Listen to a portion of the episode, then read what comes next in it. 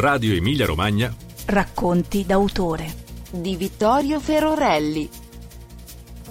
Suonavan le quiete stanze. Testo di Claudio Ballestracci, tratto dal libro La casa di Rossini a Lugo. Comune di Lugo, 2020.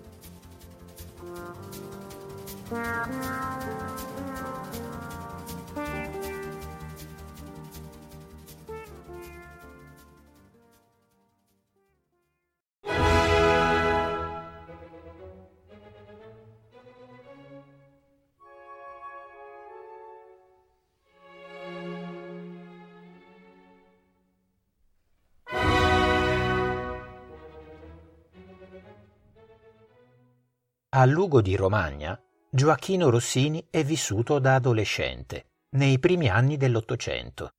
Oggi, nella casa che fu di suo nonno, l'artista Claudio Ballestracci ha creato un museo particolarissimo, tutto dedicato al grande compositore. In queste righe ci racconta come ha fatto. Ringraziamo per la lettura Francesco Angelelli e l'associazione Leggio. Música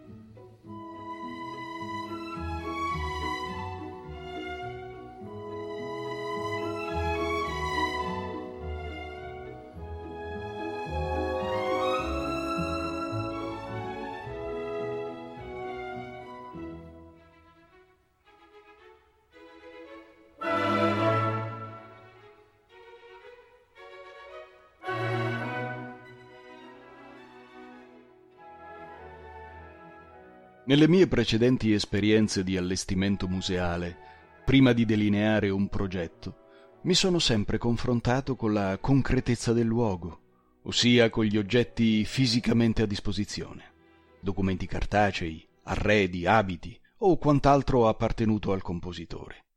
Dopodiché mi predisponevo all'ascolto, alla ricerca di ogni plausibile correlazione, prestando attenzione a ogni pur minuscolo particolare a caccia di indizi da cui trarre segnali in base ai quali orientare la mia ideazione.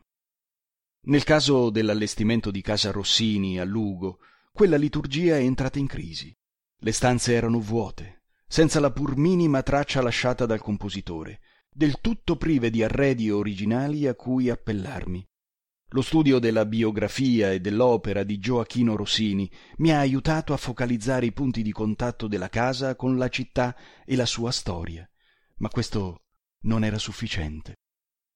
Il vuoto si confermava essere segno, camminamento, passaggio obbligato attraverso cui disporre le prime esche emotive e, all'unisono, accendere l'attenzione critica per approssimare un Rossini velato, rintanato, apparentemente invisibile, nella piccola dimora a due piani di via Rocca. Mi recavo spesso a Lugo solamente per sostare a lungo in quella casa, anche di notte, sdraiato sul pavimento, in ascolto. A volte, al piano terra, guardavo le travi così basse e mi sembrava di aver trovato dimora in uno strumento musicale, da dove spiavo il fuori come attraverso gli intagli di un violino. Forse mi trovavo dentro la cassa armonica di un grande strumento musicale? Questo vuoto silenzioso, sterile solo in apparenza, portava in sé una qualità fondamentale. Conteneva, amplificava e modulava frequenze. La casa, nel gioco degli azzardi ideativi, assumeva le caratteristiche di una grande cassa acustica, dotata di filtri speciali per selezionare non soltanto le frequenze, ma anche la narrazione. Forse varcando la soglia, entrando in quel suo speciale rivestimento, sarebbe stato possibile vibrare con la casa stessa, percepire le pareti quasi fossero un corpo, sentirsene sfiorati, abbracciati o guardati. Nelle permanenze e allucinazioni notturne, la sensazione di essere spiato oppure toccato dall'edificio, quasi fosse vivente, mi aveva affascinato. Questa idea estrema e totalizzante della percezione di un luogo mi ha ricondotto, forse in modo leggermente difforme, alla felice espressione sonoro interno che Goffredo Parise usa per evocare l'esperienza sensoriale provata nel luogo in cui ha scelto di vivere e lavorare, entrandone in comunione, a respirare il senso del tempo, sia atmosferico sia psichico. Queste prime suggestioni mi hanno convinto a porre al centro dell'allestimento di casa Rossini la musica, una scelta naturale, ma non ovvia. Mentre mettevo in atto la mia strategia per portare allo scoperto l'invisibile protagonista, il vuoto iniziale si andava colmando di musica, pur nell'assenza di documenti. Nello spirito impalpabile della musica avvertivo la presenza di un doppio invisibile, inafferrabile.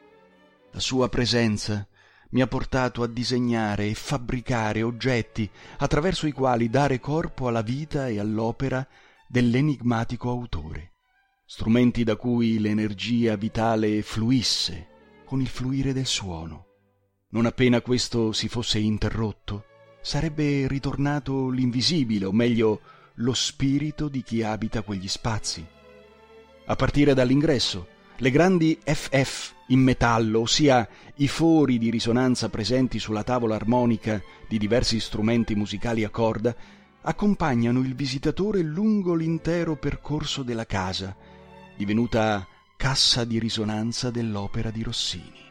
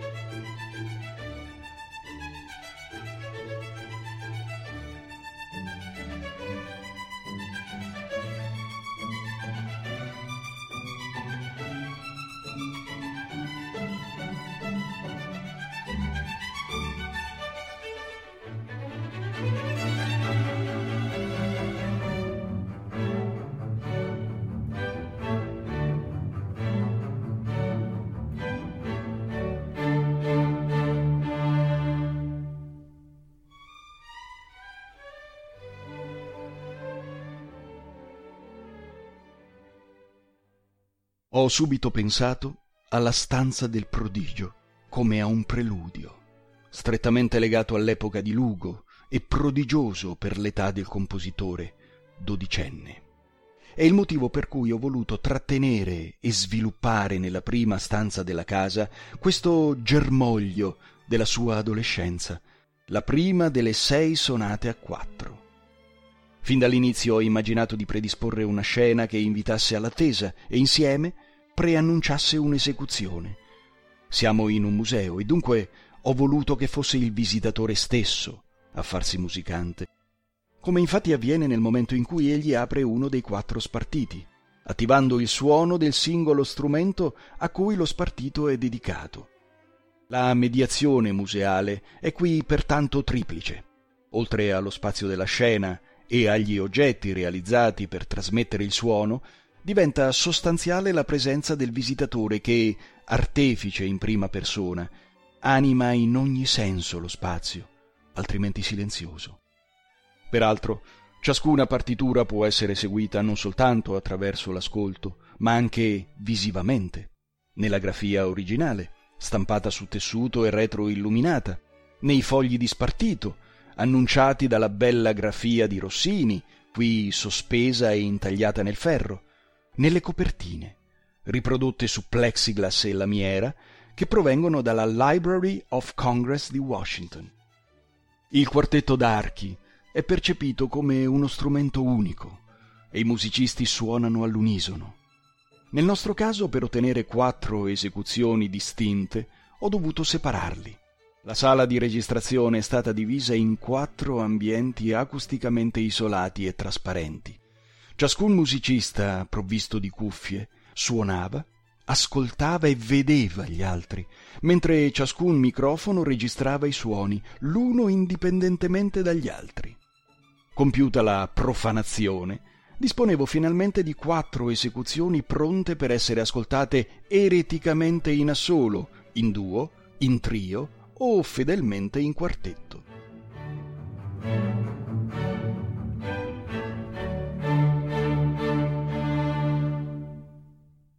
Come per il corridoio che ospita i primi segni dell'allestimento, i teli biografici retroilluminati, anche in questa stanza non sono previste luci per illuminare l'ambiente. Ciascun elemento è portatore o riceve luce in modo puntiforme, Così i quattro leggii che in condizioni di riposo sono illuminati in modo da attirare a sé tutta l'attenzione, ma non appena l'uno o l'altro è attivato, la corrispondente luce a pioggia si spegne per creare una condizione di maggiore intimità fra il visitatore e la musica.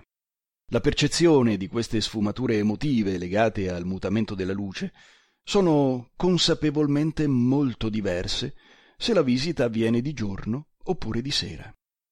Solamente al lavoro concluso mi sono accorto di non pochi segni.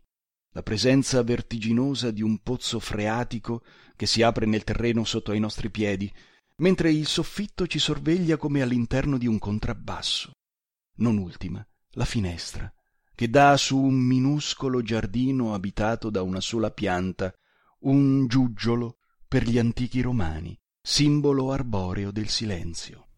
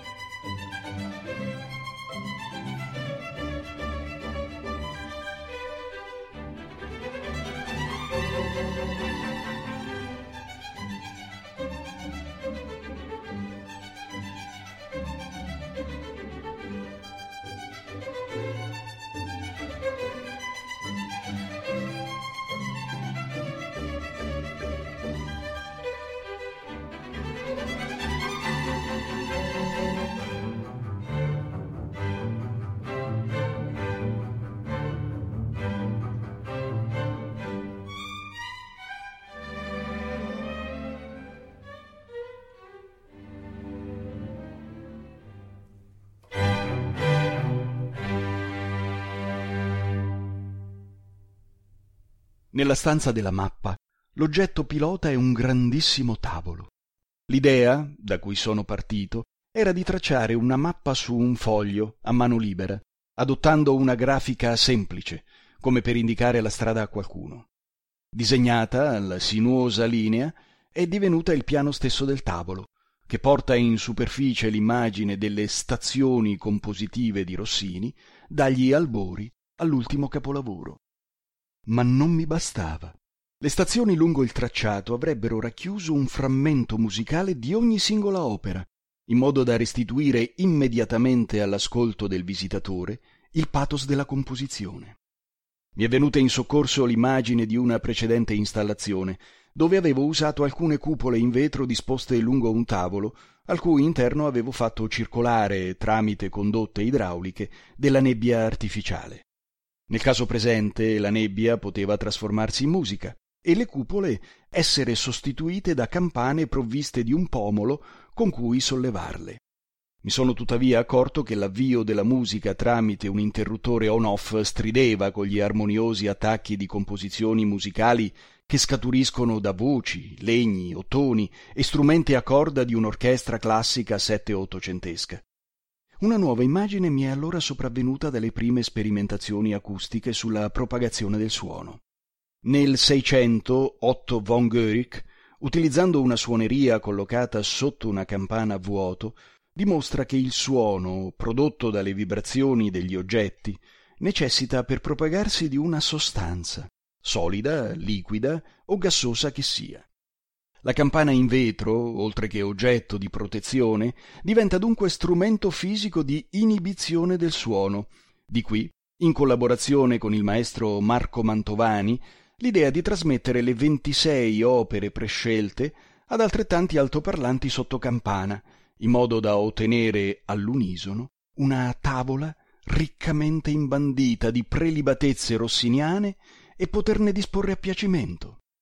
Ribellandosi al disegnatore, la flessuosa tavola ha assunto le fattezze di un ibrido pianoforte senza tastiera, bensì provvisto di una coda spropositatamente lunga.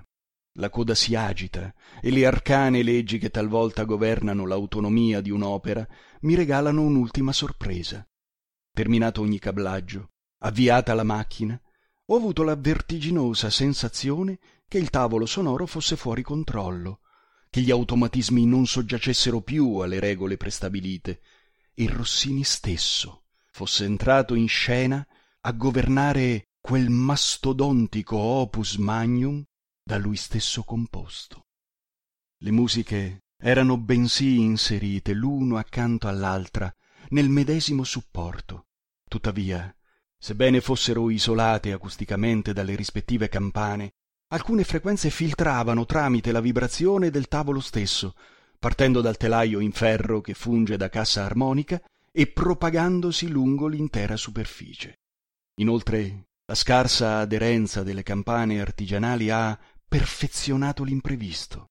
Ho così assistito, per la prima volta, alla gestazione di un magma incandescente, formato di opere liriche, musiche sacre, inni, cori, musica strumentale, in un'unica soluzione che Marco Mantovani, al primo ascolto, ha definito Gheorghi Lighetianamente rossiniana.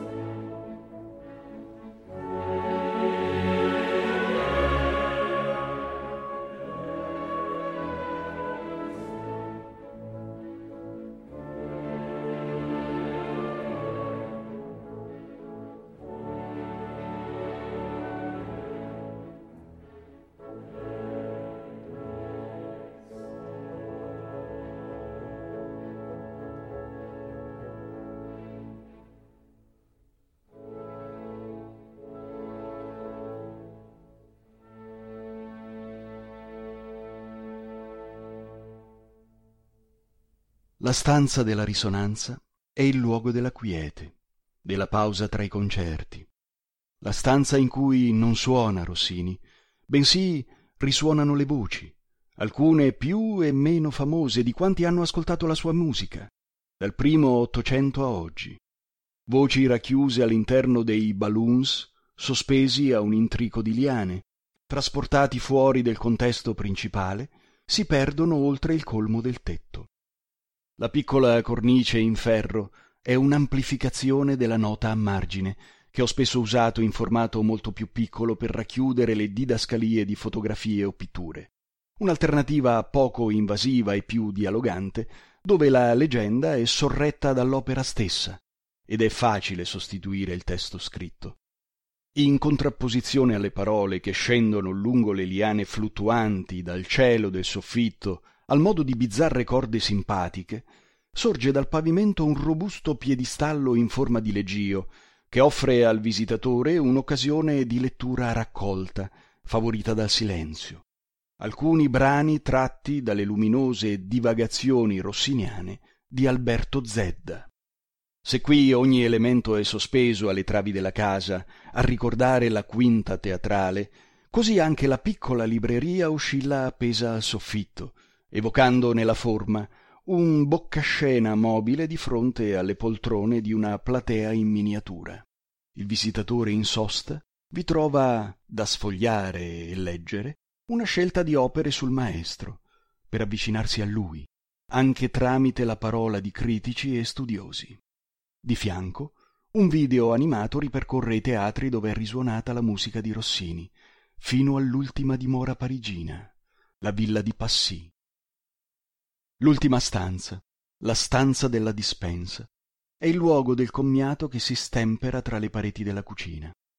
Oggetto propulsore è la dispensa, in cui sono conservati otto ingredienti scelti dallo stesso Rossini. Il mobile, oltre ai vani per accomodare il vasellame, dispone di otto cassetti entro i quali ho immaginato le prelibatezze, metaforicamente atomizzate da Gioacchino e da lui magicamente trasformate in musica. Dopo lunghe ricerche a caccia di pittori coevi del musicista, sono giunto a concludere che conveniva distillare l'interpretazione attraverso la sensibilità di un artista a lui contemporaneo, Carlo Magini, pittore di nature morte, nato nel 1720 a Fano, mi indica, attraverso la sua tavola di cucina, il nome di Massimo Pulini che nel 1994 ha interpretato la medesima opera sull'astra di rame. Le vivande dipinte da Pulini, costruite sulle vertigini trasparenti e buie dei cassetti, emergono diafane dal fondo, sprovviste di colore, come figure sognate o emesse da una macchina radiogena. Quando il visitatore trae a sé il cassetto, sarà forse lo stesso Rossini a decidere il colore attraverso la musica, se necessario. La dispensa, costruita sullo scheletro della libreria sospesa nella stanza della risonanza, conserva la medesima idea di palcoscenico. Per accedervi si passa attraverso un piccolo sipario, ma con un'accezione quasi mistica, di raccoglimento. Le luci sono attenuate, la sagoma della dispensa, se visitata di sera, si disegna nella penombra rischiarata solamente dal lucore dei vetri riposti sulle mensole. I brani musicali si assaporano nella loro interezza uno per volta, aprendo l'uno o l'altro cassetto. Le lastre di ferro zincato, quindi ossidato, che compongono questa cambusa musicale, nonostante la solidità sono scomposte, staccate, instabili, passeggere come un allestimento teatrale. In questo spazio l'ospite invisibile, il pianista senza rivali di quarta classe, Gioachino Rossini, si manifesta un'ultima volta a testimoniare con la musica la sua prodigiosa, tangibile presenza nel museo.